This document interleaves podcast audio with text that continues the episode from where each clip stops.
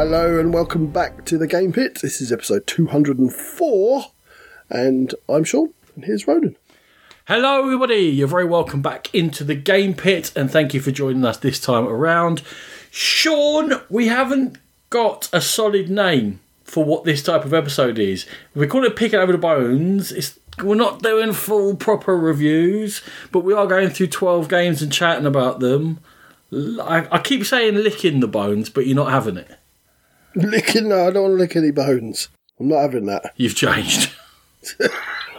That is, was a different life, alright? You're going to throw some of these back at me, or it's going to be a licking the bones, and you can p- pick the bones out of licking the bones. It's not picking over the bones. Eh. Chilling with the bones. Uh, Okay, your first game, Sean. Rolling Heights. so, Rolling Heights from AEG, designed by John D. Clair. It's effectively a city building game. You can't really call it a bag building because there's no bag in it, but you're you're building up a a collection of meeples which are you're going to roll into a box.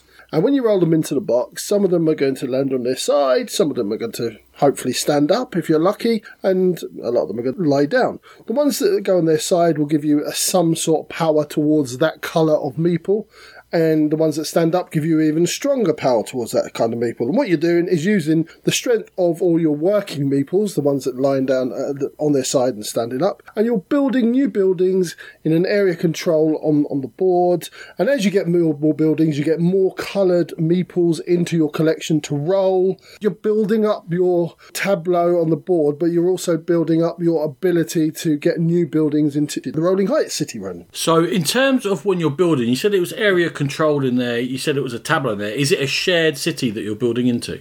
Yeah, it's a shared board everyone's building into. You start on a certain corner of it, you're building outwards, and you're scoring points on the board itself. But at the end of the game, you're going to divide it into quarters, and each quarter will score depending on how much people have got there and the size of the buildings they've got in there. And each of the buildings, tell me if I'm wrong, there's like a foundation tile to them. They have like a certain function within themselves. So, yeah, the foundation tile will quite often give you that new meeple to roll, and there's all different powers that you don't have access to right at the beginning. You've only got access to the very basic building materials, and there's different things that allow you to re-roll. There's different things that allow you to move around the city quicker. I think they're the pink meeples, but some of them also have end of game scoring on them as well. And if you were to take away sort of the 3D aspect, and I know that's not, it's not completely to be ignored, sort of the glamour of the components. I'm going to glamour, why not? and um, it was just tile laying doing this. Would that feel interesting in and of itself as just a tile laying game? I think it would because of getting the different powers of the meeples coming into your hand and being able to roll them. And you can only roll 10 ever, but you'll end up the game with maybe 14, 15. So you're choosing your hand of meeples to roll every turn. So you're kind of working it to Or what I those of us who are challenged in the hand department, your hands of meeples. Well, indeed, indeed. But you, you mentioned the components, and it is pleasing to the eye when you're looking at it, Ronan. and It does stand out of the crowd. But I have a problem with the components. What they look like is the you know the little single Lego, tiny little Lego squares. I may have made several lightsabers out of them in my year. Well, the components are basically those, but they don't actually stick together. They just go over the top, and if anything like a gust of wind, a nudge of the table, they are all over the table, especially when you're building them six high. And it's a bum ache to gather them all back up and work out what building had five, what building has six, and build them all again. And it's happened a few times. I have gone out to the Lego shop and bought some replacements in the same colours because they work so much better. And if they fall over, they stay together. I'm getting sh- I'm getting a big big head shaking at me now. it's functional. I was going to throw form over function at you from the components, but I, I think you've covered that nicely. So There you go. I'm going to go to the fact that when you're rolling your meeples, you don't know exactly what you're going to get has been suggested. It makes rolling heights completely tactical because you cannot fully plan your turn before you go into it. Do you think there is some longer term strategy, and how long does it play? How long does it take if it is tactical every turn? It's an hour long game, but you don't have to settle with what you've got until you over half or exactly half or more of your meeples are, are working. So you can keep rolling. There are, as I said, there's meeples that allow you to re-roll things. But will they do it every time? Will like the re-roll, the re-roll meeple? Will it let you re-roll every single time? Not 100%, no, because that meeple also has to stand up or go on its side to get the power of it. So if that meeple would stand up, then you could re-roll two of your meeples. If the one that allows you to stand things up stands up, then you you can turn two of your meeples on their side or one of them straight from their back up to the top. So there are things you can do to slightly mitigate, but you're right, it is a tactical game at heart. So rolling heights. There's a lot of gimmicks in there. The building up of the towers, which is form over function. The rolling of the meeples, which is kind of like rolling dice, but it's meeples instead. Is it a selection of gimmicks, or is there an actual game there which will stand up to repeated plays and that people want to keep in their collection? I had similar concerns. I did kickstart it No, because I, well, there you go. Because I liked everything around the gimmick of rolling the meeples instead of dice. I think it actually works. You do have a little bit of control, more control than I thought you would do. But I really enjoy the building up your collection of meeples, and I really enjoy sort of the tactical placing of your buildings and choosing the right building to advance onwards to get the new meeples. So it's actually become one of our favourites, and we have tried it with other people, and they've been quite surprised by it as well, how good it is. So, Rolling Heights is going to be a strong 72. Oh, I ain't giving scores. No, no, no, no. You said this was not picking over the bones. I am not score ready. I don't get to give many scores, so I am giving the scores. You you retain that right. That's okay. okay. I'm being convinced to try it. I'm going to come back to AEG's naming conventions later. yeah. Right. Dorfromantik from 2022. One to six players? Six? Uh, designed by Michael Palm and Lukas Zach from Pegasus Spiele. Dorfromantik is a cooperative tile layer. There are two types of tiles. There are those with goals on, and there are those with just terrain on. To start with, the first three tiles will have goals on, and they will give you a type of terrain. It will be fields, it will be forests, it will be village, or it will be streams or railways, and it will say, I want to be part of a five size field. Then everyone will start drawing terrain tiles. You don't never have to match anything on the side of a terrain. It's very free form, apart from the streams and the railways must always make sense, be contiguous. And at the point in which you've fulfilled one of these goals, for example, let's say that field tile became part of a size 5 field, you take the goal off it, you've scored 5 points for that game, the next player draws another goal tile. And you're trying to get all the way through the goal tiles. Now that is the initial first game. As you go through, depending upon how many points you score each game, you get a certain number of crosses to cross off on a very simple one sheet campaign thing. And as you cross off crosses, you go along paths, and when you get to something to cross it off, you get to unlock something. And that is going to be very simple stuff. Some of the initial ones, you unlock a wooden heart. At the point in which you play a terrain tile during the game, if you put the heart on it, you're going to score one extra point for every side that matches onto the one you've played. Because, like I said, sides don't have to match. Other things you can do is like we've unlocked a warehouse, meaning when you draw a terrain tile, you don't have to play it. You can put it on the warehouse. We can have one in storage, and someone else can choose to play that at the right time later.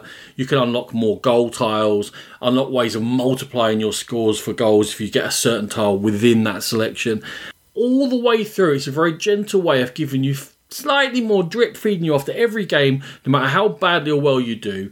You score some points, you get along in the campaign, you get one or two more tiles to give you slightly more ways of scoring. So your scoring will gradually get higher and higher and higher, giving you more and more things to do and introducing more and more gentle rules, which all make sense within a very chilled co op tile layer Dorfromantik.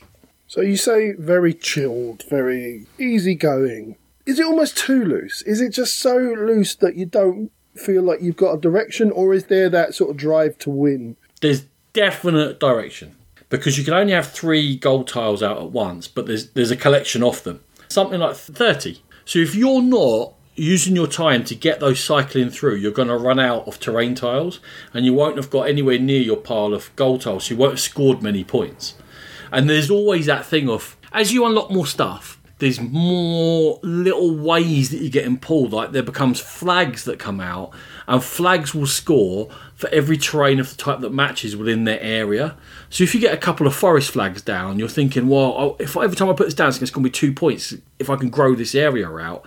However, if I use this tile for the village that's on it, because the tra- usually the tiles have got multiple types of terrain on there, if I score this village, I'll get another goal tile out allow me the possibility of scoring more goal tiles as we go along. So there is a slight pull between different things, but you're always wanting to achieve and you're constantly achieving. And during each game and during the campaign, the game always gives you this feeling of, yeah, I've done something positive, I've done something positive, I'm getting somewhere.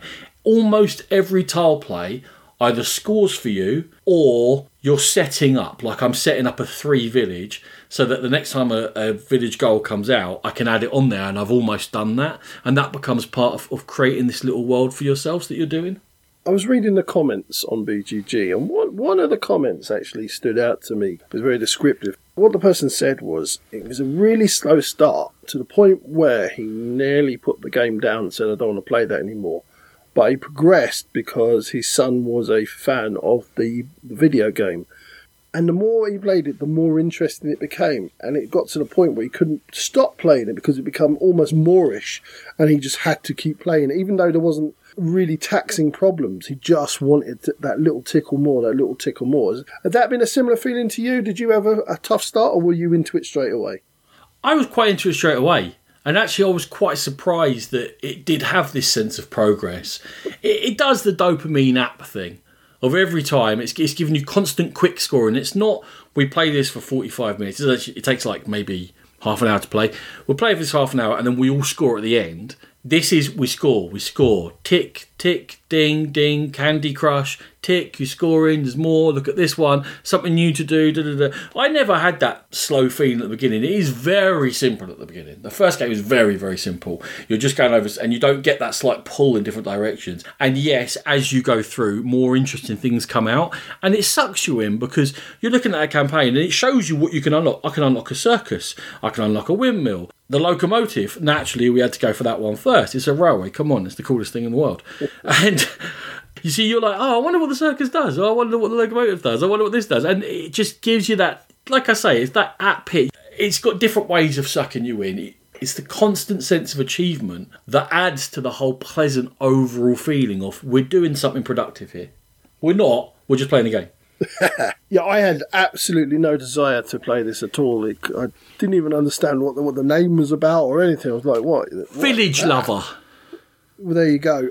And you've mentioned to me it might be a really good game to play with James. So now it's it's firmly on my radar. And what, what's your final thoughts on Dorfromantik? It's like a gentle late spring stroll in the countryside, a lovely shared experience the score that you get is about 30% dependent upon tile draw because if all the goals come out from 4 to 5 to 6 it's very easy to score them if they come out higgledy-piggledy it's harder but no matter what you score you're making progress so it's always pleasant it's always happy you can't take it too seriously you have to find the balance of the discussion around the table. As you unlock more stuff, there are multiple things you can do with each tile. If you don't talk at all, then what's the point in you not being there? But you have to be careful not to tell people what to do. And we've been genuinely loving playing Dorfromantik. It's not the greatest game in the world, but it, as a shared family experience, we've been loving it. A little bit deeper than Dorfromantik, I've been playing Marrakesh from Queen Games and Stefan Feld. It's part of the City Collection, number four, and it's the only brand new game in that City Collection. So in Marrakesh, the general ethos of the game is that you have these little wooden hexagons, dobbers, keshis, and they're called keshis. There you go. They're called keshis. They come in 12 colours, and on your board are 12 coloured areas. And what you want to be doing generally is putting those keshis into the matching coloured areas. When you put your workers and use the actual action of the area, you're doing loads of different things. You're going up tracks, you're moving along a river, you're unlocking tiles uh, which are oases in the desert, you're performing to crowds, you're doing a load of different things. I'm not going to go through them all. I think you just did. I really haven't. I really haven't. And in typical Stefan Feld, everything scores points for you. Now, the way you're going to do it is the different thing about this game. It does have a cube tower or a keshi tower. So you're all going to start with one of each colour keshi, each age, and then you're going to choose from behind your screen three keshis. And everyone's going to do likewise, and you're going to reveal the colours, put your workers into the areas that match the colour of the keshis, and then drop everyone's keshis into the cube tower. And when they come out, in player order, you're going to choose. And if there was two blues there, I could choose two blues, which means I'm taking my blue and Ronan's, or maybe I didn't put a blue in at all. And that's, that's how you generate your turns. There's so much to talk about, but that's where I'm going to stop. What have you heard about Marrakesh, or have you got any questions? I've got loads of questions about Hamburg. Yeah. Don't start moaning. He's going to start. What do the names even mean? What are you talking about? We're, we're, talking about Amsterdam. I know what we're talking about. Don't worry about it. Right, in New York City, Sean. Right, yeah, in New York City. You're saying there the action selection, Cube Tower, Keshi Tower, Ooh. because they're cylindrical. There is a suggestion that the that whole idea might be a waste of time because unless they land like rolling meeples, I guess, on their end, they're going to go through anyway. You're throwing so few in with two players that that's pointless. I've also heard that with four players, the game gets very, very long. It's quite long anyway. So, really only works with three players. So, I'm going to go. Was the Keshi Tower of any use whatsoever? Would it just have been fine just to have them all go out and people just draft from there? And game length. Both those things. There you go. Two questions. Hit me. The Keshi Tower, as opposed to everything I'd heard, really did work. On more than a few occasions, it held two or three back, and we did. We only got a very limited choice, and then we got a massive choice the next round when they all come tumbling out. So it actually worked better than I thought it did. Whether it's worth it, I think it's worth it just to mix it up and to give you those uneven turns because it would become very formulaic. Okay, well, I'm the first player. You've shown me you've got two blues. I'm going to take those two blues. It gives the person a slight chance to maybe retain that blue and get it on their turn. So, yeah, I think it does work. I'm going to go. It sounds like it doesn't. Game length. Game length. I play. I've played a couple of two-player games of it, and it went about an hour and a half. I think you are very quickly. You know, you know what you're doing for that round. You know, generally, yes, you might not get the exact keshis that you want to power your action, but your workers are already pre-placed. So the only real decision is what keshis do I want and what I'm going to do with my worker. Because what you've got two options with your worker. You can either get another keshi and just power a future move, or you can use the action of the colour you're in and do what it does. Okay, so you're claiming that works I'd have to believe you. There are mm-hmm. 12 different mechanisms. He's been able to blend some mechanisms before. You and I have both criticised Stefan Feld for throwing too many mechanisms in. I'm going to say bonfire, for example. In this case, does he manage to blend them all together, or does it have a disjointed feel with too many different things going on? I think quite a lot of them can power each other that's really the whole magic of Marrakesh for me is there is so many things to do but if I was to use my pink worker I can move up on the black track or the white track or I can get an extra keshi by moving up on those tracks. And yeah so a lot of them power each other and they do feed off each other. You can't do everything. Now what he does throw in, and it's a typical Feld thing, is he throws in that barrier and in this game, it's not something that you have to pass to, to get somewhere. In this one, it, it's the old one feeding the people or funding the people. And it is so punishing.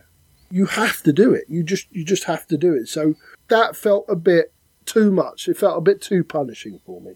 Really, the only mechanism criticism that I saw was that scoring is going to tend to be close. No matter what you do, you're scoring points for everything. It's about squeezing out efficiency. But there are VP tiles which can bring a bit of swinging because some are worth more than others. I'm talking out of my behind. There are victory point tiles, but you've got to work towards getting them. They don't flip. I think someone said they flip over, no? They flip over at the end of your turn, so everyone will know what, what's available coming into their turn yes, someone might nick the one that you've been working towards. you, you need to get a certain amount of certain colours. So you might need two purples, two yellows, and an orange to get the big money tile. But there might be two other tiles that have those same combination of keshis, and they'll add up to the same anyway. So I I didn't get that. I didn't feel like it was that punishing. And if I was building up something, I was always able to get something.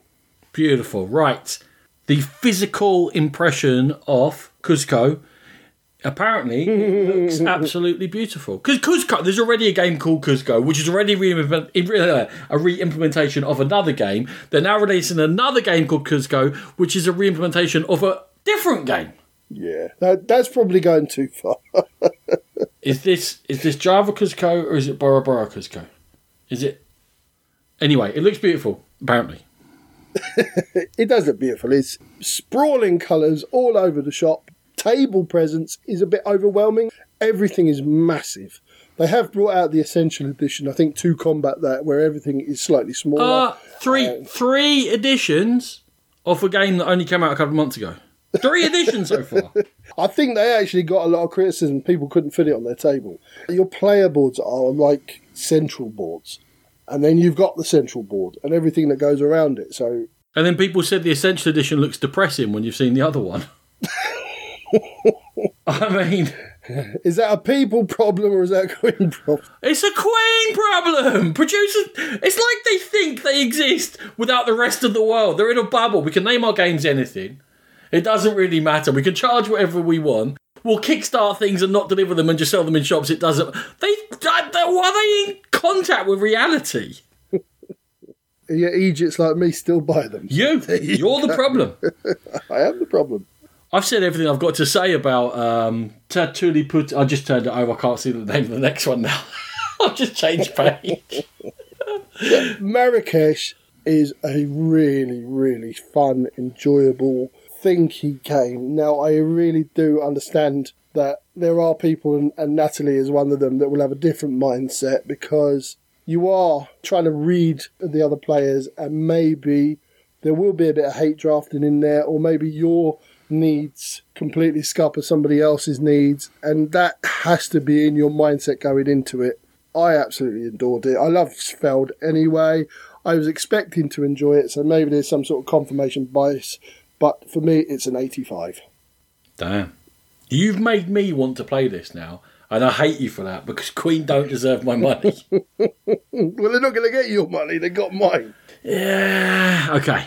Etherfields. 2020, yeah. one to four players, according to BGG, best with two. Seeing as you and I had this discussion, I looked it up because you said a lot of people are saying it's very good solo ball. There are a lot of comments and ratings on BGG I have noticed to be very careful with them because a lot of them nowadays are from solo play, which is very different multiplayer play, and a lot of them are from BGA only. And in fact, I was listening to a podcast the other day. I listened to like two or three episodes of it, and then I realised they said it eventually. They only ever play games together online. They never meet each other and play in person. And while that's a perspective, I think you should really throw that out front if that's how you're reviewing things. Yeah, I think it, it does change the dynamic. I just think if you're going to do it, say it.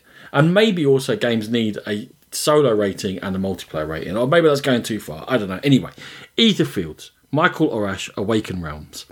You'll find yourself within a dream. After having struggled through a rule book, and we'll come back to that, but you find yourself within a dream, and it's very Seventh Continent esque in that you are on a square card. There are locations on your own card, and there are other cards in which you can move across to. Depending on how people are in your party, you each have your own figure, and you're given a deck of cards, and over the course of between dreams as you go, because it's a campaign game, you're able to add cards into this. There's a shared little tableau of items which you can build up and use. And basically, there are three currencies, and one allows you to move, and the other two allow you to interact with things in the world, mostly either in a violent way or in a negotiation way. And you really don't have a clue what's going on. You literally, all you know is you're in a dream. And you go through the first bit, and a thing pops out, and then you kind of work out, oh, how do we deal with this thing? Ah, there's a way we can trap it because as you interact with the cards, quite often they swap out and get replaced, and this a different one will go in the same place, but you've changed the game state somehow. And then you go through this quite short initial dream, and you're a bit kind of mm, okay, what's going on here? You have health, you can get a bit of experience, you can power up special crystals, and then you pop into this other world, which is a little connected map, ticket to ride style, which you can walk around to get to places of interest And initially, what you're doing is you go and you get to another place of interest, and then you drop into another dream, completely unrelated to the first dream. And then the same thing, you're doing Seventh Continent, you're on square cards, you're interact, you're looking for clues. There are visual clues on the board as to what might be going on when you're looking at things, not the board, I should say, the cards. You might get to an area where there's different colour options you can do, and you've got to look back over the tiles you've been through and say, well, that looks like it'll pop me back at the beginning, that would be bad, and or that looks like I might go there, well, that one looks like it could be useful. So there's a little bit of guessing as to what you're going to do. As you interact with these tiles, there is either a storybook you can look through and it says, right, read 198 and do what it says, read 2022, do what it says. You know what I'm saying. Thankfully, some lunatic of a fan who's a very lovely person has put that all online for you and the rulebook online and has turned it into a bit of a tutorial to help you learn. That's very handy. If you're going to learn Etherfields. I suggest look going on the forums and looking up. It's just a web page, not an app or anything. And you can go there and it will talk you through this first dream. And as you go through these dreams, you take a bit of damage, you get a bit of experience points. You can then go on that dream world map when you come out of a dream and buy some more cards for your deck. You can put some cards that are in play permanently, there's a limit to them, and you can kind of power those up.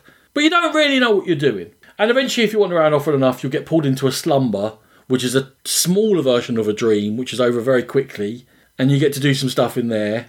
And then you're back to wandering around and you go into another dream, which is completely different to the previous dreams, but you're doing the same thing. You're looking at the squares and you're going around and you're interacting and you're slowly getting an idea that you're in this world that your characters have been in previously. There are four characters in the game and they have sort of different strengths and weaknesses, although you get to build your deck a lot, so you can take them any way you want. And I was really puzzling about when am I going to review Etherfield, Sean? So I'm six dreams in and I feel like I still don't know where I'm going. I'm not too sure what I'm doing, and I've barely started on the game.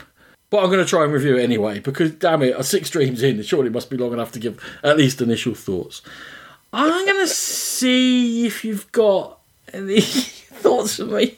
Right from the beginning, when it was first kickstarted or game founded, one thing that stood out to me is the whole idea behind this game is that you don't know what's happening and but you you will have to have clues. You will have to have clues in the narrative as you said clues in the pictures. You'll have to have the exact right type of story engaging but not confusing. Have they nailed it? Have they done that correctly and on point or is it confusing? Uh, it's still confusing. I mean i'm intrigued enough I guess, to keep going. But also a large part of that is because, like likes of Mike DiLisio will say, I know this is a big ask, but play 20 games, 20 dreams, and you'll be playing one of the best games you've ever played. And I'm not not having fun, but it is very simple play. I don't really feel like I'm in much danger. You can always wake up whenever things are getting too much because you build up damage, but also you build up your, the power of your cards. And at some point, you're like, oh, I don't think I can survive another dream. And we all just wake up and we lose sort of our cards that we've put in play and stuff. But then we just go back in again and reset.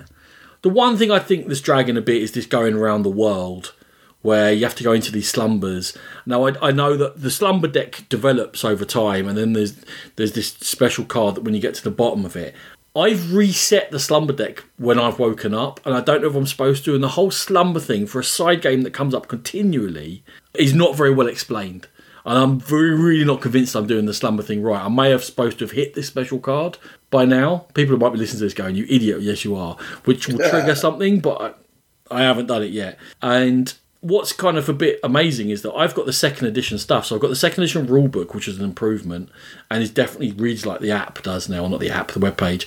And I've got the second edition world map, which removed a lot of the faffing round, and I'm still finding it faffy. And apparently, you were forced to have way more slumbers previously than I'm having, and I'm just finding them a needless distraction at the moment. I'm very confused as to why it doesn't just make you go dream to dream to dream to dream, which takes long enough, and just streamline it a bit. That was literally the thing that kept coming out, even in positive comments, that kept coming out and in all the comments on BGG. The slumber mechanism generally for people gets old very quickly. And a lot of people have got the same questions as, as you have there, Ronan, that you just look, why does it exist? Is there not a better way of doing this sort of thing? The last thing for me, really, and you have touched upon it with the rule book. How was the rule book? Because I remember I think the last time I tried to read uh, Awaken Realms rulebook was The Great Wall, and I really struggled. And I think it's the one thing that continually lets them down as a company. I think everything else about them is amazing. They do such brilliant products, they're so imaginative, but the rulebooks tend to let them down. So I was lucky enough that I didn't tackle this with the first edition rulebook. The web page was helpful. I still had to watch videos because they've dove as they do into a concept. And Awaken Realms is a company that very often demands patience. It is almost out of sync with the modern day, and it says, No, you're not rushing this, you're not getting this quickly.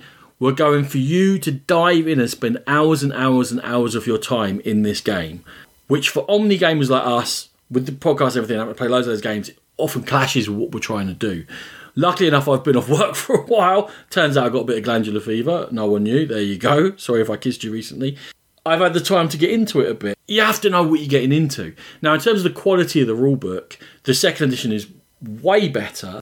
But the point I guess I'm trying to make is that you still feel lost, and it's something I've touched on before in games where when you don't know what you're trying to achieve and you don't know who you are, which was a Geoff Engelstein newsletter that came out recently, and you don't know what the whole concept is, it makes it much, much more difficult to be sure that what you're doing is correct. On top of that, each dream is different, has its own little rules. Like we got into one with sliding tiles that you actually get to move the tiles around, but we weren't sure if we were doing that correctly because after the first level, there's three levels, it seemed ridiculously easy. And uh, we're like, we're pretty sure we've done that wrong, but we can't see anywhere here because there's no rule book for that dream. And I do wish that perhaps they kicked out some of the slumber rubbish and given you a rule book for each dream that made it clear I am playing this right now. Again, another thing Mike said is just just go with it. It doesn't matter how you play it because it's your experience. It's about letting yourself go and fall into the dream world and go with the flow, and that's how you'll experience it. I think that when we're designed to learn rules, when we come from a Euro background, we want to know that we're playing it right, which may not be the right approach for Etherfields for right or for wrong. All right, so the last question really is Are you going to persevere? Is it a game that you can see yourself playing through to maybe even a conclusion? Conclusion's a big ask. There's a lot of cards in that game. I think there's like 40 something dreams like that. And I've got a second campaign because it came with it, it was the stretch goal. It's up against some competition at the moment for campaign games that we are looking to continue. And I've got ISS Vanguard on the horizon as well. So it's, it's really touch and go. There could be a Saturday that we do our job, sit down, we've got a few hours, and we go, let's crack out Etherfields and get into it. I feel like there could be that snap moment of, oh, I'm enjoying it. I want to see what's next. It's left me a trail of breadcrumbs. Do I go here? Do I go there? Here's an idea. Like, I'm getting the idea that we were here previously and we've somehow forgotten what we were doing. And there's elements working towards us and there's elements working against us. I'm continuing on promise of more rather than what I've experienced so far with Etherfields. Lovely, lovely. Okay, so I would like to bring to the table Yggdrasil Chronicles, coming from Ludonaute and Cedric Leboeuf. Yggdrasil Chronicles is a remaking of the aforementioned Yggdrasil, and one of the things they've done with it, they've upped the ante in the table presence. So what you have is a huge 3D tree you're moving your figures up and down the branches of it. Uh, it looks a little bit like the Everdell tree, but better. And it's kind of like a tower defense game in that you are one of the gods, you have uh, your powers, and you're moving around, and there are other creatures like Hel and Surt and Loki are moving around, and they're trying to either hinder your progress or to actually take over Asgard itself. And there's win conditions if they get to what they need to do. And you've just got to keep knocking them back. You've got to keep batting them back and try and survive to a certain point where the Tree of Life gives you uh, the victory. And that's pretty much what you're doing. You're moving around, you're getting things, you're improving yourself, you're getting assistance from elves and from humans. I know you've played the original Ronan. And boy, was it punishing. Not an easy game. Not an easy game at all. I did win it eventually with like a crack team. We had to like hone and train some troops and get them down to like, right, this is the best of the best. Can we do this? We did it. Great. and it was it was frustrating at times to be honest for people who didn't want to really dig into a very tough co-op. But it was fun. It was very simple actions, very simple card play. It was the timing of where to go and which track to control at a certain time. Does Yggdrasil Chronicles live up to the punishing reputation of the original? No. The honest answer is no. They've got an easy version, which is almost impossible to fail. And then what they call the hard version, I would say, is the standard game. Yeah, you could fail, but you should really win it. Then, on top of that, they've got a campaign. The rules were changed, they can bring new characters into play, and you're actually going to upgrade your character, whether it be Thor, Odin, whatever, as you go, and you could get slightly better at doing things and the tasks as the task gets slightly harder.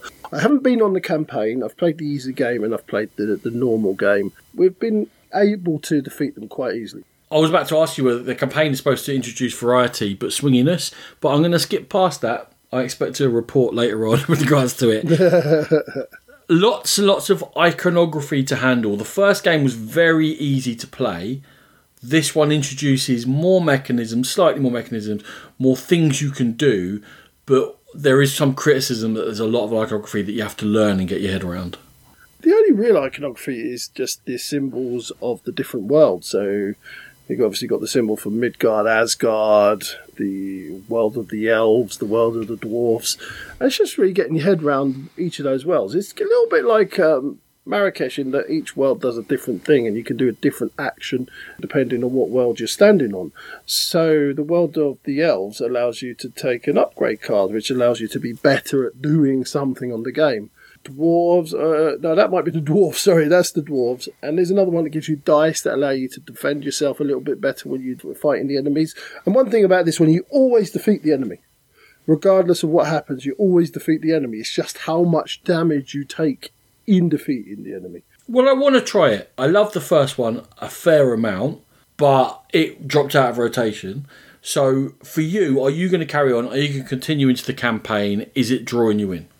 It's definitely drawn me in. I really enjoy the way the the enemies all chain off themselves. So the great worm Jörmungand or something, the great worm in Midgard, as Jörmungand gets more powerful and goes across Midgard, he kills more people and they end up powering Hel. And the more power Hel has, the more difficult it is to defeat her, and the more sort of wounds she'll inflict on you while you defeat her, and things like that. Loki moves around the map, really hampering everything you do, getting the frost giants to defend the others, and just making a nuisance of himself. And it feels really thematic, even though the actions in themselves, much like the original, are very simple. You really do feel like you're up against it, and you're having to control all of these different aspects. So we really got on well with it. James absolutely adored it and wants to play the campaign. So I would imagine his enthusiasm will fire me onwards to do that run. So Yggdrasil Chronicles is a 78. Next up is Dark Knight Returns, a 2022 game for one player and very secretly, very secretly for two players. We'll come back to that. so weird. I don't know. Designed by Daryl Andrews and Morgan Dontanville from Cryptozoic. Cryptozoic are a company that sits outside the BGG community, Sean. We did a couple of pit stops for Cryptozoic games because they own a lot of IPs and they're among the most watched of our videos for games that made zero splash amongst, quote, gamers, BGG gamers not the wider community, because they sell games by the hundreds of thousands that we pay no attention to. Death Note Confrontation, Dragon Ball Z games. They sell them and sell them and sell them. They're all about the license, aren't they? They're, they're all about more garnering towards the license and the fans of the license than the actual gamers. I think gamers get dragged along because of the mechanisms and the games that they create, but I think it's mainly like Batman fans would look at this and go, "Oh, it's a board game about Batman." There is no doubt that if you like Batman, this, this, is angling towards you. It's Gotham City. You are Batman. It, it is a short campaign over four scenarios, which continue through. So the game board state and your state at the end of one scenario rolls in directly to the next one and the next one and the next one. So you are managing the whole situation as overall, as well as attempting to do whatever it is you're trying to do in each scenario before the timer runs out. There's an overall game timer called the Doomsday Clock, which you must keep an eye on over all the scenarios. It will continue to tick around, and there's also a game time. You've got a limited number of rounds to do your goal. For example, in the very first one, you've got to run around Gotham looking at clues. When you get enough clues, Two Face will pop up, and then you've got to defeat Two Face. Simple as that. Well, it is simple as that, and it's quite easy to win the first scenario if you took it as a standalone. Within the bigger context, though, you have to make sure that you're keeping an eye on Gotham City and controlling it, and that feels very Batman thematic because a lot of the push and pull in Batman stories is that he's always got his eye on the bigger picture. And I could do this now, but will that cause a cascade and uh, you know that neighbourhood will be on fire, or actually will end up leaving a power vacuum and worse people will move in and things. So it introduced shades. Now it's based on the other more classic graphic novel series, so I'd expect there to be some depth and different levels to the story herein. The mechanisms are that it's played in blocks of four rounds. At the start of the four rounds, you draw 12 cards. Some of them are going to be your fight deck to help you when you've got to fight mutants and the big baddies. Some of them will be sort of detective cards you can hold in your hand and play at the appropriate time to manage what's going on.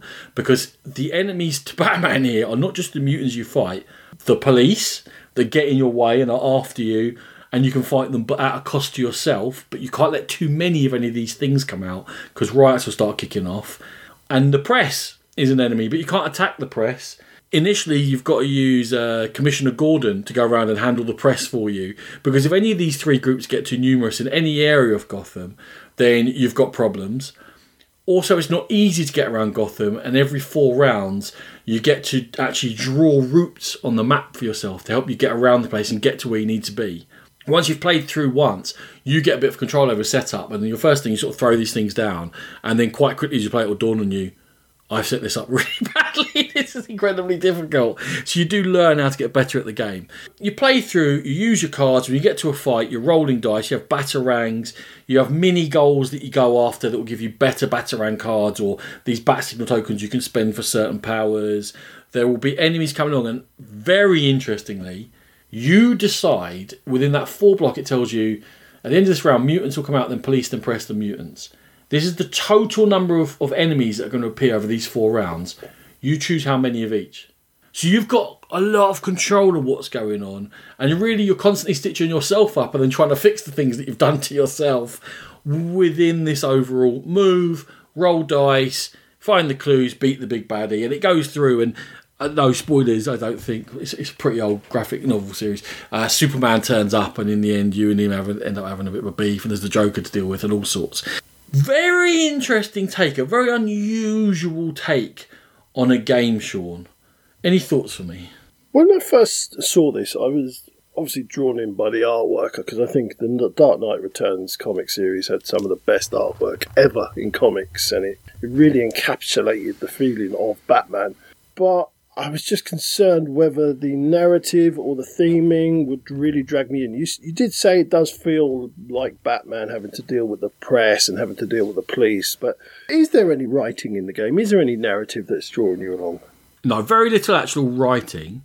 I think that the story and theme will come through if you're familiar with Batman comics, especially if you're familiar with Dark Knight Returns you can see how a very mechanical game is putting you in the story, but you have to put as much in as it's given back to you.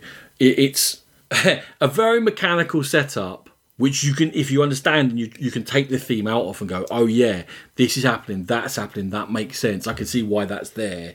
It doesn't throw it in your face. It's not reading reams. It's not saying this happens. There's events that happen you have a big control over what events happen. You have a big control over lots of things. They are reminiscent of the state of Gotham during these graphic novels. They don't take story moments out and make them happen. That is mainly linked to defeating the big boss in each of the scenarios. Apologies that this is very similar to my questions in Etherfields, but again, reading all the comments, uh, one of the main things that came across is rules issues and not so much the basics, but the ambiguities of certain things that people just didn't know whether they should be doing A or B or C or D in certain situations. I think this is a very good rule book disguised as a very bad rule book. okay, elaborate. When you start reading it, you're lost. And then eventually, when you get to the end of it, you're like, okay, everything was there. But I had to read through all 24 pages, and there's four rule books, by the way. It's the basic one plus book one, and then short ones for book two, three, and four.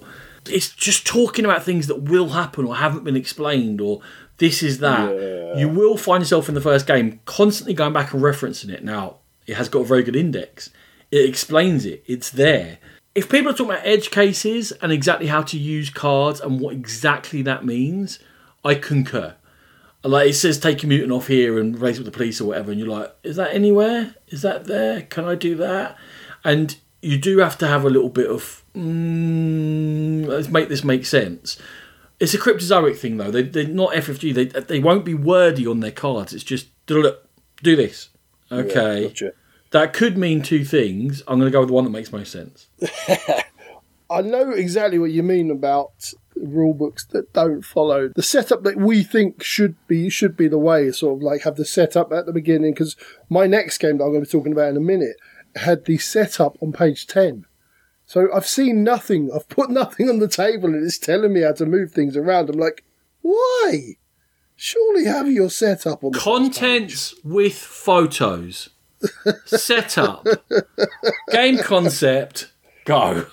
Yeah, hundred percent, hundred percent. So, you talked about a little cheeky secret two-player game. Cryptozoic or cuckoo. Right. Each scenario within the Dark Knight Returns is very achievable. Difficulty comes from the overall trying to keep it under control. I think that as long as you're aware of that and you're like, oh, I won't finish it this turn, I'm just going to deal with that problem for later. You've always got a few little priorities. You've got little goals you're trying to do to unlock your dice and your powers and stuff like that, which come in every every chapter. It's very cool that is. But you should win, and you should win every book. It doesn't get that challenging. They, I think, we're probably aware of this, all right? I'm saying that as a, as a cult player who plays a lot of games. So this being slightly on the easier side makes sense for who Cryptozoic are and for what the IP is. They have a difficult mode, and they also have a two player mode. It's very hard to find anyone who's bothered to play the two player mode. The difficult rules and the two player rules were printed only for Kickstarter backers and not available in any other way. Right. What? That's, what? That's madness, but that's, that's not even good. That's the worst business sense because you want more people, a wider spectrum of people to be interested in it. In my game, there is a bunch of components, tokens, and cards for the two player game. I don't have the rules to. Unbelievable. What? Now, I hope no one gets in trouble, but if you were to trawl, and it's not available in the file section, if you were to trawl the Dark Knight Returns forum looking for things, as I did when I was trying to get my head around everything, a cryptozoic dude in a thread, in a post, has linked to those rules, and I've printed them off. So I now have them because I bothered to. Go. I said at the beginning, Cryptozoic fans don't know about BGG. They have no reason to. Batman fans don't know about BGG. You've got this whole game mode, two game modes that no one can play. They're referenced in the basic rule books.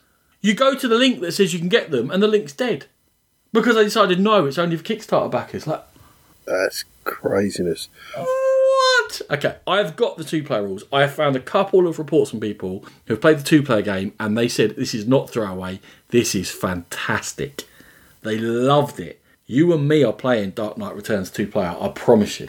The only thing that was putting me off was the solo player. If you tell me there's a two player version, I am in. And anyone anyone listening who has the Dark Knight Returns, I'm sure Ronan wouldn't mind emailing across if you want to email us for those for those rules. Yeah, yeah, yeah, cool. I'll get the link and I'll save it. And yes, anyone who wants to, no problem, email the podcast at gmail.com and I'll fire the link across if you want those rules. Right. Overall, Sean, I like a dark Batman story. As a slight aside, I've mentioned I've got Marvel Unlimited previously. I've been reading Jessica Jones 2016. I'm halfway through the series. That is wicked. Very dark. Takes you to some dark places. I'm enjoying that. Feels a bit Batman-y. Anyway, I like the putting between the controller now and the long term. It feels like I say very Batman to be doing that. For long term, I need to play the difficult campaign. Hopefully, I'll lose at some point in that, so I've got a challenge going on, and 100% going to make Sean play it. I'm quite excited about the two player game, which is never good because you're setting up expectations, but I think it might be a lot of fun. Brilliant. Okay, so the game I was talking about with the with the strangely constructed rulebook was Magna Roma from Archona Games and Matteo De Nardis. And Magna Roma is about building up a suburb of Rome. Anyone who's listened to the show knows I like me a bit of Rome. To do this, you have a wheel or rondel where you are going to be choosing tiles from it. You can jump one or two ahead with your dobber, and then, so you've got a choice of always got a choice of two tiles to put down. Why are you putting tiles down? Well, you're doing it for two reasons. You're trying to connect shapes at the edges of the square tiles, and you don't have to connect the circle to a circle, although you can do, and that'll get you money, but a circle to a square will get you something completely different. But some of them uh, will give you military strength, some of them will give you religious strength, lots of different things. Also, there is a colour factor in there as well. If you were to match colour, so if I have two purple tiles and I match them, then I get two of that reward and not just one.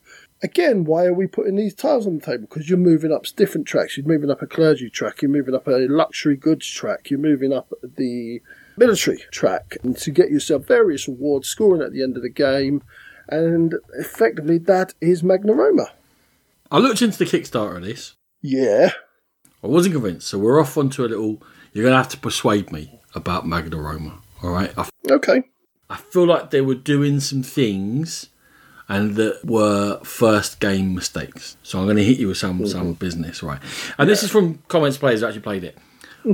the variety of tiles and their powers is low, so it feels a little bit repetitive. You're getting the same sorts of tiles again and again. You are getting the same set of tiles again and again, but as I found out from my horrifically bad first play of it, you've got to be very careful. It's all about the connections that you make. So you might have the same tile three or four times, but it's got different connectors on it, and it's how you rotate that tile to connect with the other things that drive it. And what you don't want to do, like I did, leave yourself loads of bare edges. Because the really good tiles only have one connector on them, and if you if you lock those off, you've got three bare edges, and they get you nothing moving forward. And I left a load of those thinking I'd been great getting all of these connector tiles because you've got to build in a 5x5 grid so you can't just go off miles on, in one direction. So it's a very tactical decision that you have to make and you have to keep an eye on the future. And that's why I don't think the tiles are that repetitive because you're constantly worrying about setting yourself up for the next tile, the next three tiles. Okay, in terms of the length of the game now, if you got mushed, this might not have happened to you, but several comments that you've topped out on too many tracks towards the end, and your last few tile draws, when it should be ramping up, should be the most exciting part of the game, you feel like there's too many duds in there because, well, uh, this is going to match to blue, but I've already maxed out blue. Oh, I didn't get to that point. Neither of us did, to be better. Nat played a lot better than me in the game. But what I did realise, and, and it was my own fault that I did this, my last two, maybe three tile draws were complete duds. So I was. It didn't matter to me what I was taking. A lot of people That- have reported that though. That the last few draws just it's too often you get duds. I put that down to poor play. Nat set herself up and made it so that her last two or three were quite important to her and gave her nice little point bonuses. Okay. Did you get the deluxe version? Unfortunately, yes, and this is very rare that you'll hear me say this. I would much rather not have the deluxe version, and I won't play with the deluxe uh, buildings ever again because they actually inhibit gameplay. Well, that wasn't where I was coming from, but by all means, continue. So, uh, what happens is you you get luxury buildings, so the Colosseum, whatever the Forum, and you place them on the corner of four tiles. And to power those buildings to get the points or the bonuses from them, you've got population that comes into the game as well, and you have to put little meeples onto them. Brilliant with the tile, you can get your five, six, seven meeples onto the tile, no problem. Try and get them on onto the little bit of crappy plastic. You've got them balancing on their head. You've got them all spread around it. You've got them off to one side, lying down, falling over. It looks just terrible, and it's just a pain in the bum. So don't do that. the thing I'd heard was that actually the component quality generally is quite low. The quality of the tiles and stuff is quite low, and the buildings when they did a deluxe version, all they did was put buildings in rather than make the tiles nicer and everything else nicer. To make it an actual deluxe version, it was just here are some more buildings. But actually, I paid for a deluxe, and I expect there to be better quality components in there. I I can't defend them on that. It did feel like it was made on the cheap, and as I said, I wouldn't have the deluxe over the other version. It's not worth it. Nothing I've read about Magna Roma has convinced me yet, Sean. But the one comparison I saw a lot, and I'm pretty sure you haven't played it still, was that it's Carpe Diem but worse, and the Carpe Diem is better, tighter, and more mean, and I like the sound of that. Oh yeah, well as I, said, I haven't played Carpe Diem, so I couldn't do the comparison. But for Magna Roma itself, it is a basic tile layer.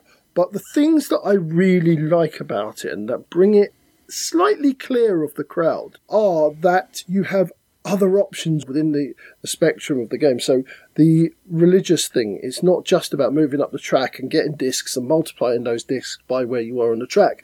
You've also got the option to place the disc onto a tile that's already been placed and score that tile again, which is really tempting. And you've got a decision to make.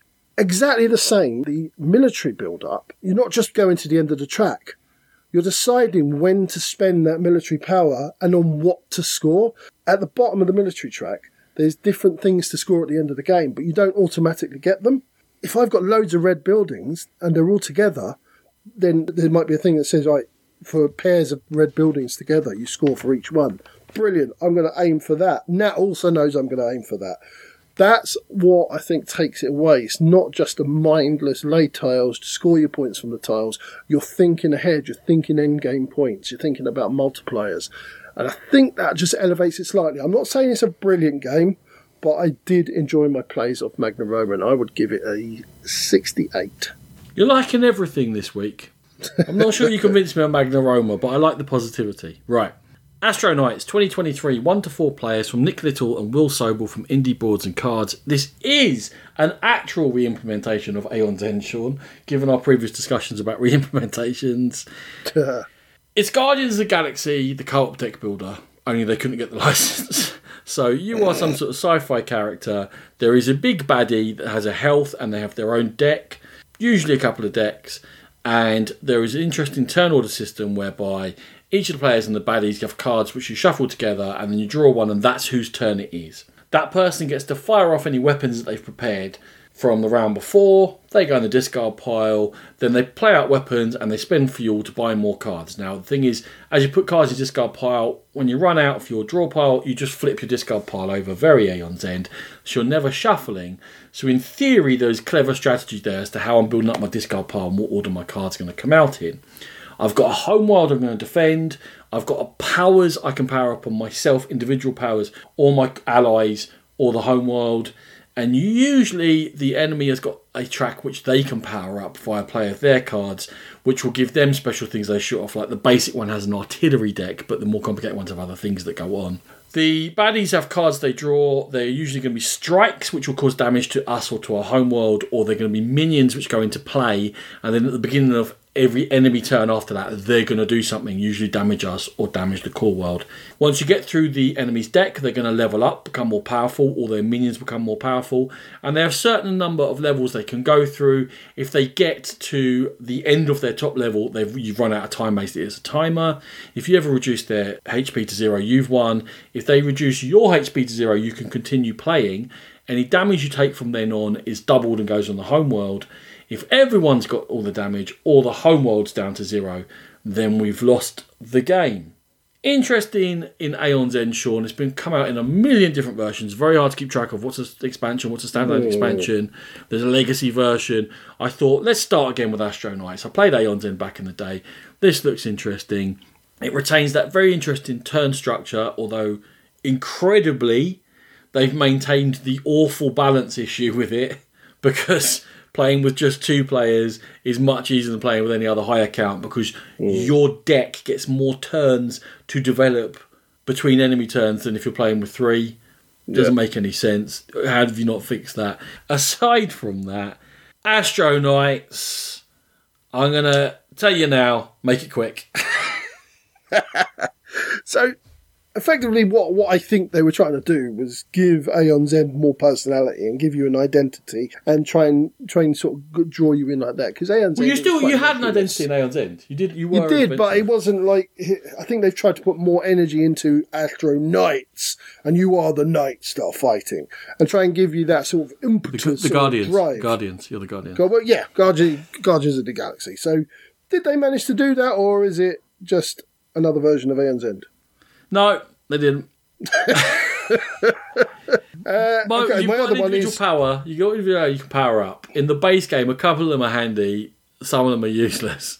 Not useless, but near enough. I bought the expansion to try and liven this bad boy up. The two characters that come in the expansion, both their powers are really handy, and I'm like, well, why why hasn't everyone got a good power? If you do random draw out, someone's going to get butthurt because they're going to go, why am I so rubbish? You tend to get power ups that uh, can go to anyone. You usually focus on one or two players because it's like, well, yours are rubbish, mine are good, so I'm going to do my power. Very wonky on the on the power selection.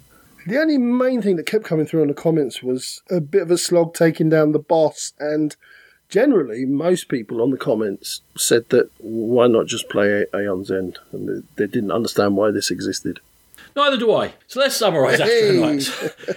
they took Aeon's End and they made it incredibly boring because the cards and the powers are incredibly, incredibly dull.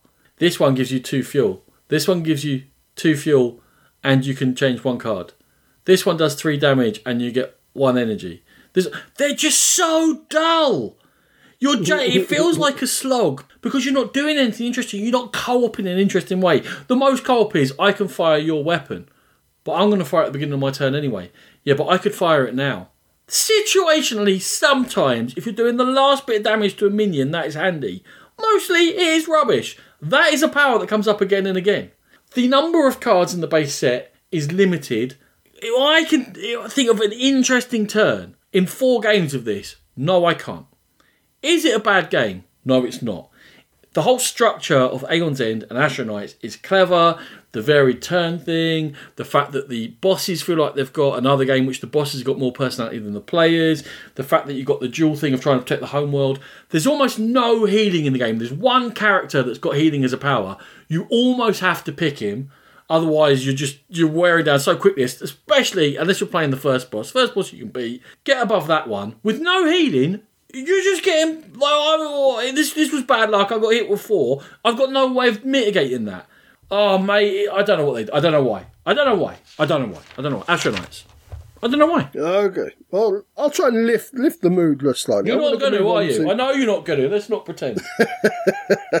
to Marvel Damage Control from WizKids, designed by Amari Akil. In Damage Control, you are a damage control team that's cleaning up after a major supervillain versus hero battle, and you're salvaging some of the rubble to make into things, and you're just basically trying to be the best cleanup crew than the random Marvel city.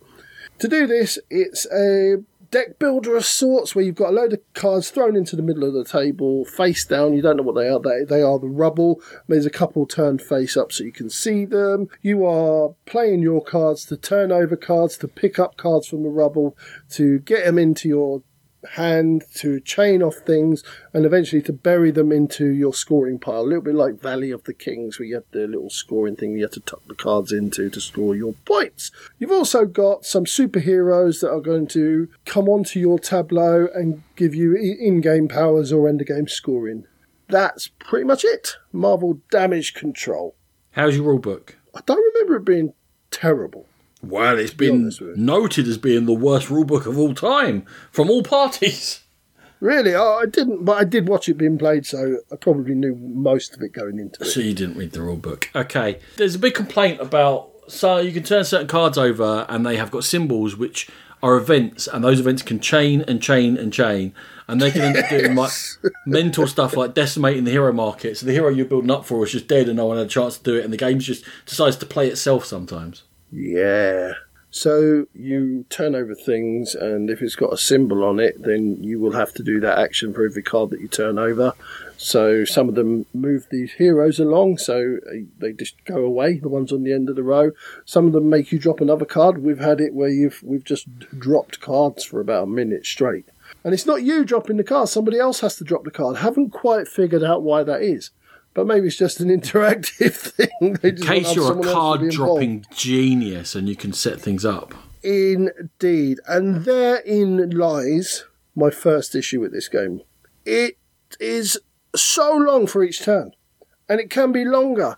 And you're dropping cards. Oh no, I'll have to drop another one because that one had a sense. Oh no, I have to drop another one because that. And then you carry on. That's before you even start. And the cards chain off each other. You by the end of the game, you've got a big hand of cards, and they're chaining off each other. Boom, boom, boom, boom, boom, boom, boom, boom, boom. It might be five minutes, it might be six, seven minutes sitting waiting for someone to finish their turn, and you have no interest other than if they turn a card that makes you lose a card. And then You tell are right. you. So I you- do have no interest, by the way. If you were to, if you were to cut through. And- I, I actually think the concept of it, the concept of like being in these, I always like the idea of being in these one these things going on. And what about the other people? What about people being affected? What's going on? I love that concept of things. And let me tell you, let me tell you, my man, I, I found I found one of my new BGG best users. His name's Slick Rick, 4Ks. Remember that? Right. Right? It just I don't know. I've never played it, but I, I vibed this comment. Slick Rick, four out of ten. Well, it's not a glamorous design, is it? I don't even know what that means, but I'm like, yeah, okay, let's go with that. I don't know what it means either. It's a boring design. I can't say that about it. You know what? Everything in it kind of works, and there are some good ideas, but they have not chained those ideas together in an enjoyable way. And that's the issue. It's not enjoyable. We talked about Astro Knights being a slog. This is just a slog. This should have been a 15, 20 minute game. In, out, whoosh, there you go. I thought it was, in fairness, I thought it was. game that me and James played was over an hour. And granted, sometimes he was getting a bit confused about the ch- how the cards changed, and we had to stop and had to explain, right, that changed off that, and then you can do that, and then that's how you get that. Was he confused because he read the rulebook? it could have been, it could have been. But oh my god, we talk about things outstaying welcomes. This one is banished to the garage.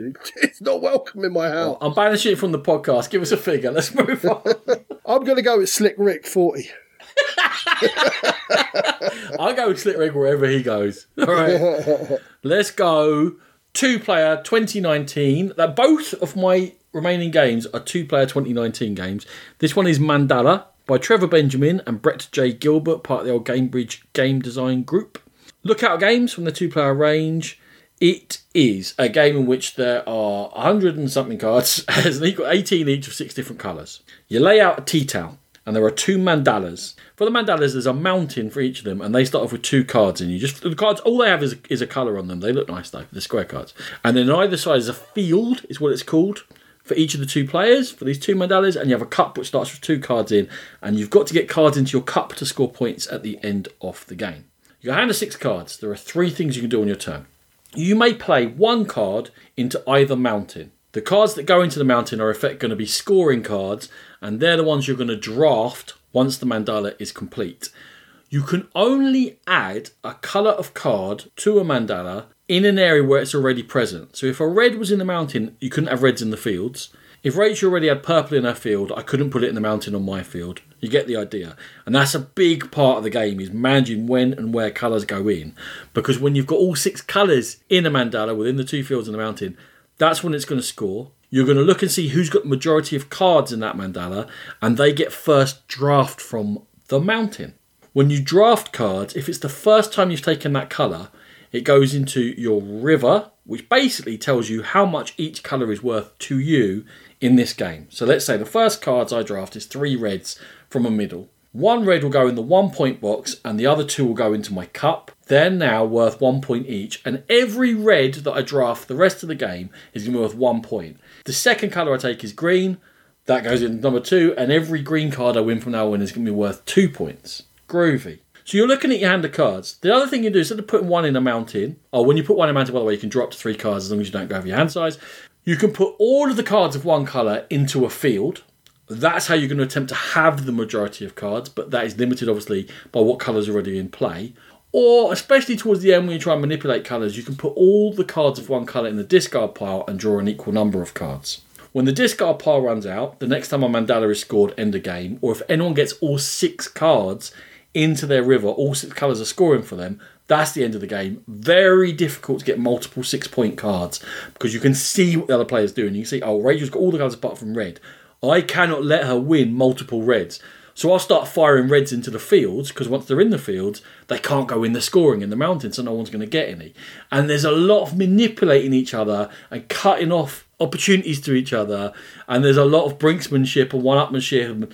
As soon as like one of the mandalas got one or two colours left to go, you're really like, oh, am I going for this? Am I going to throw it in to score more? Am I likely to get first draft, or I want to make first draft more valuable? So I put another purple in there, so I'm going to get a rake of purples, or should I put more cards in there because I'm going to get second draft and I want to be able to get a bit of a selection? A lot of thinking going on, a lot of brain activity over this tea towel, Sean. It's the, it's the most thinky tea towel I've ever seen. Firstly, did you say they were square cards? Yeah. I don't like non-rectangular cards. Okay, you're a weirdo. Let's try and move past this. We'll go back to therapy later. I feel weird. They don't feel right in your hands. I only got Anyway. dibby dibby hands. It's fine for me. So the thing that I couldn't quite get right with was the, the thought that not knowing what cards are valuable, it seemed like a tough sell until like not knowing until later in the game what cards are valuable. Sell me. Why is that interesting? How can you manipulate it? You're deciding, for the most part, apart from the first two that gave me of it, what cards are able for scoring. So you get to manipulate what's going on. It's turned out over our plays that now we end up with quite often quite similar rivers because we're being so cagey with the colours to each other. Of You're in almost complete control of the opportunities available. And it means that that play is just as important as getting enough cards down to win. Because if you win and they're all low value to you, there's no point winning. You've got to create some value in the middle without giving the other person opportunities. So I'm, I'm starting to get the impression that you're you're digging this one. You're liking it. Was it that way from the start? Because it's another one. I always like to know what people's first impressions were, so that I can tailor my first impression of the game. Was it one that you were confused at? How was your first game? I read the rules and I was uh, licking it. I was like, yes, this sounds three simple actions. In control scoring. It's mean. It's brutal. You're in each other's face. I was like, yes. As usual, this tends does tend to happen with a, a game like this. If it's a complicated Euro, Rachel's going to smash me straight off. With a game like this, I won. I won close. She beat me in a tiebreaker. We are getting now where she's going to be smashing me soon, and then I'm going to have to really train and like sort of ninja myself to be able to have it. It's going to be like patchwork rice. Oh, I've destroyed you.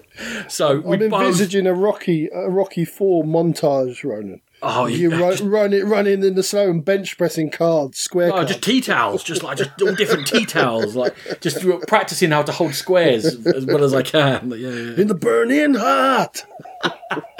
Running up four stairs, catching my breath, doing another three or four, catching my breath again. Cards on fire. You happy? You get over there. Ronan's mandala journey. Yeah, I loved it from the off.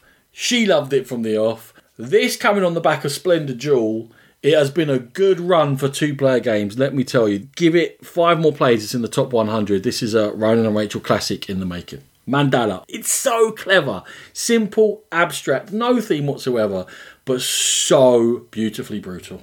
Not so brutal is Shake That City from AEG, from Ma- uh, designed by Mads Fløe and Kåre Torndahl Kjær. What Shake the City is, and there is a gimmick here. You shake a load of cubes in the box, and you, there's a little pressy button that's powered by elastic bands, and it leaves you a perfect three by three grid of cubes at the bottom.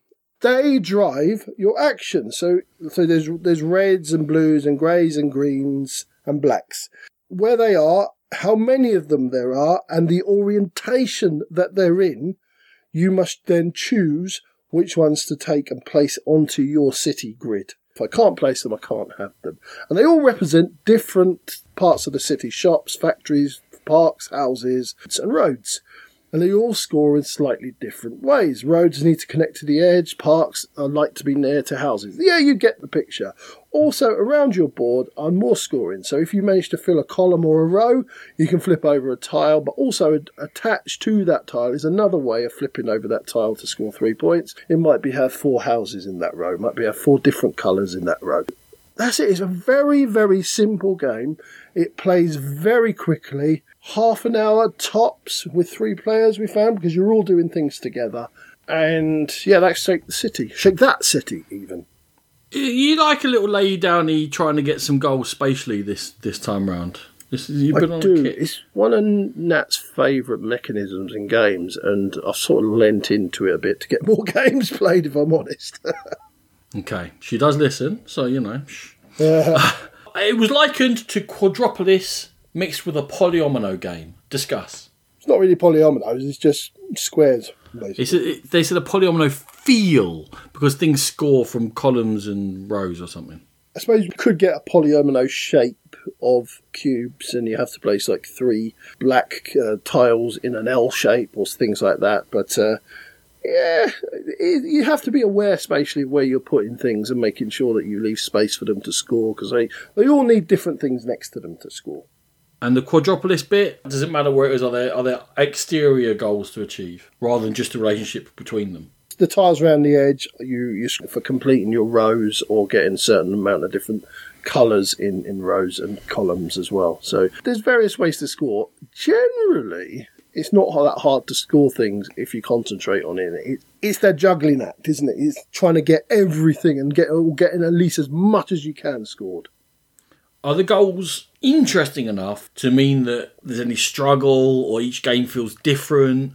Or is it all very gentle and you're going to mostly do what you want to do? Like, is there writing, scoring, clever plays? How much room have we got here? There's not that much room. We haven't played the flip side, which introduces a beach and the buildings score slightly different it does feel quite the same, but as I said, it's gone very quickly. The only time that things will be a bit frustrating or in a good way are when the start player chooses a colour, then nobody else can have that colour. Everyone else can have the same colour as each other, but the start player chooses a colour that nobody can have, only they can have. And that's the only time you get that sort of real interaction and frustration. Okay. For me, and eh, maybe it just might be me, if this is one of those names from AEG, which means I just can't tell what game is what. Rolling Heights and Shake That City and mm. uh, Let's Go and Tiny Town or whatever. And I, th- I, think I see some similarities between Tiny Town and this one now you've explained it. Their marketing doesn't work for me. Got to be the mechanism, but this one is feeling perhaps a little too light for me to want to dig into. I think at the base of it, it will be a little bit too light for you, Ronan. Well, like Mandala's light and easy and very simple actions, but there's interaction, the stuff there. I don't mean just light. I mean like it's a bit too. Yeah, yeah. No, there is meat on the bones of few mechanisms in Mandala, were, from what it seems. This one maybe less meat on the bones. There are decisions to make. There are times when you can tuck people up and stitch them up a little bit, but it's all very light. I think it's supposed to be a, a filler game pretty much. Two players, it's gone in 20, 25 minutes. And that's where it sits. I think it's a really good filler game that gives a little bit of thought behind it, and you have to concentrate. And you can play poorly or well, depending on your spatial awareness and how cleverly you pick things but it's not that important. There's always something you're going to score off. There's always something to do. That's where it kind of sits for me. It's not a massively interactive game, and for that reason, I'm going to give Shake That City a 68 as well. Two 68s. Two 68s. Noted. Air, Land and Sea, the other 2019 two player game. This one's from Jon Perry and Arcane Wonders. There are three theatres of war. It is an 18 card game. I don't know why the world settled on 18 cards as the amount, but this is another 18 card game.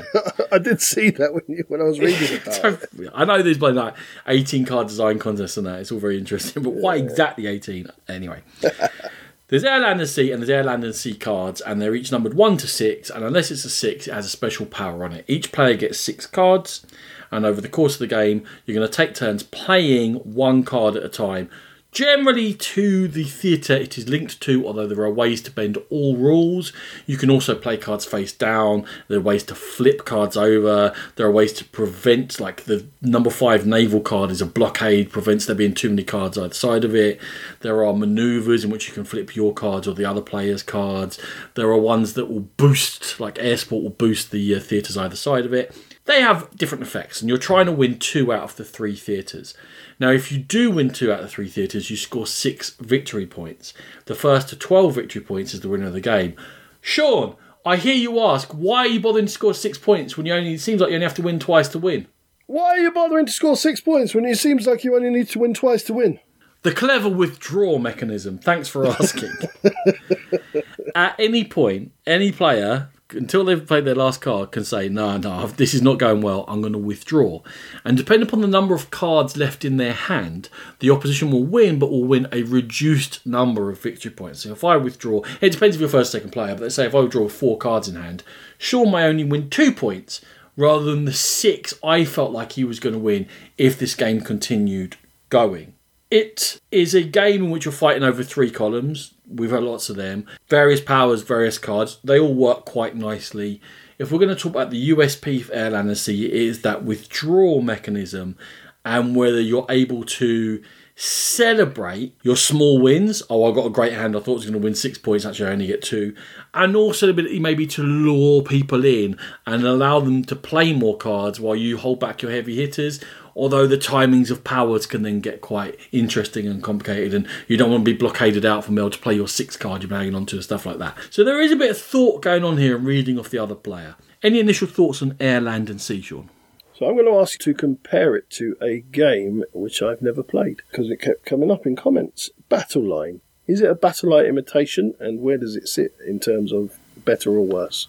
Battle line is sort of almost a name for a genre. Instead of because there is no name for this genre that's become accepted, it would be like just calling every deck builder Dominion and comparing it yeah, to yeah. Dominion, which we do a fair amount. So the battle line is just the idea. It's the Knizia one where you have these theatres of war. It's much mathier and there are fewer special powers. Uh, it's been a long time since I played Battle Line. Let me tell you, uh, you're trying to create sort of patterns. I, I'm pretty sure you've played me at Battle Line, by the way. It might have been a really? long, long time ago. Yeah, oh, we've played maybe, it. Maybe. Each battle is much quicker.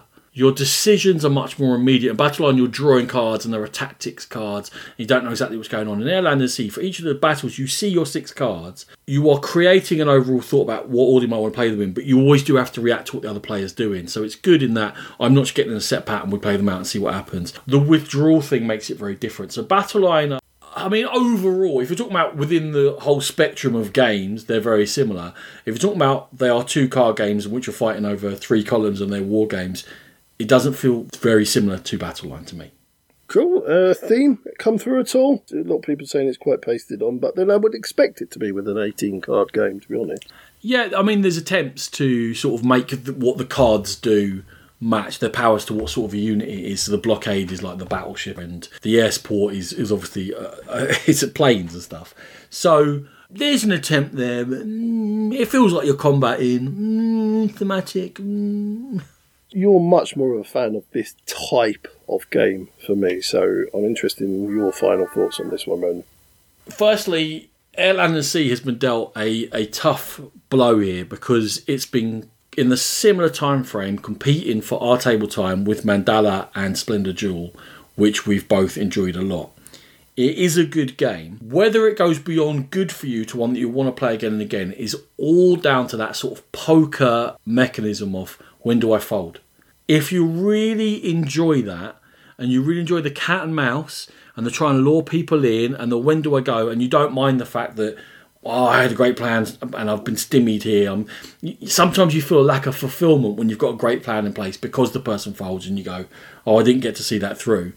As long as you can accept that and be aware that it's not a throwaway, it is a central mechanism. Sometimes you're going to draw bad cards and you just have to get out of there. Sometimes you're going to draw bad cards and you can kind of skimmy skimmy and think you got a bit of hope. But often it's sort of dead money or just throwing good, good money after bad and getting out of there quickly. So Airland Sea is a good game. I don't love the withdrawal. Rachel doesn't love the withdrawal, so it's probably not going to get into our two-player rotation. But it is certainly worth your time having a look at and having a play. It doesn't take that long to play. It's very, very easy to learn. It plays very smoothly. It's interesting. It's different. I think I might hang on to it because every now and then I might get hankering to, to just have that slightly different feel of the. It's a bit different. It's just a little bit. It's very good for 18 cards. They've done a very good job. I just don't want to play it all the time. Lovely. Okay, that's the last game covered for, for the show. Thank you very much, Ronan. Thank you very much, Sean. Thank you, everyone, for joining us on this episode.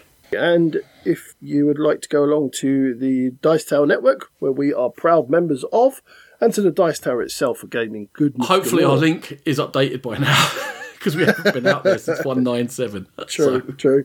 If you wish to email us, and of course, uh, the Dark Knight returns. If anyone wants to email Ronan about that, the email address again is thegamepitpodcast at gmail.com. And please do email us give it with questions, uh, ideas for shows, whatever you want. Please do. We love hearing from you. We are on social media. We have a Twitter page, a Instagram page, and a Facebook page. And another way of contacting us is on our Board Game Geek Guild. Pop along there. We'd love to hear from you. So, thank you very much again for listening, and we'll catch you next time on The Game Pit. Music by E. Aaron.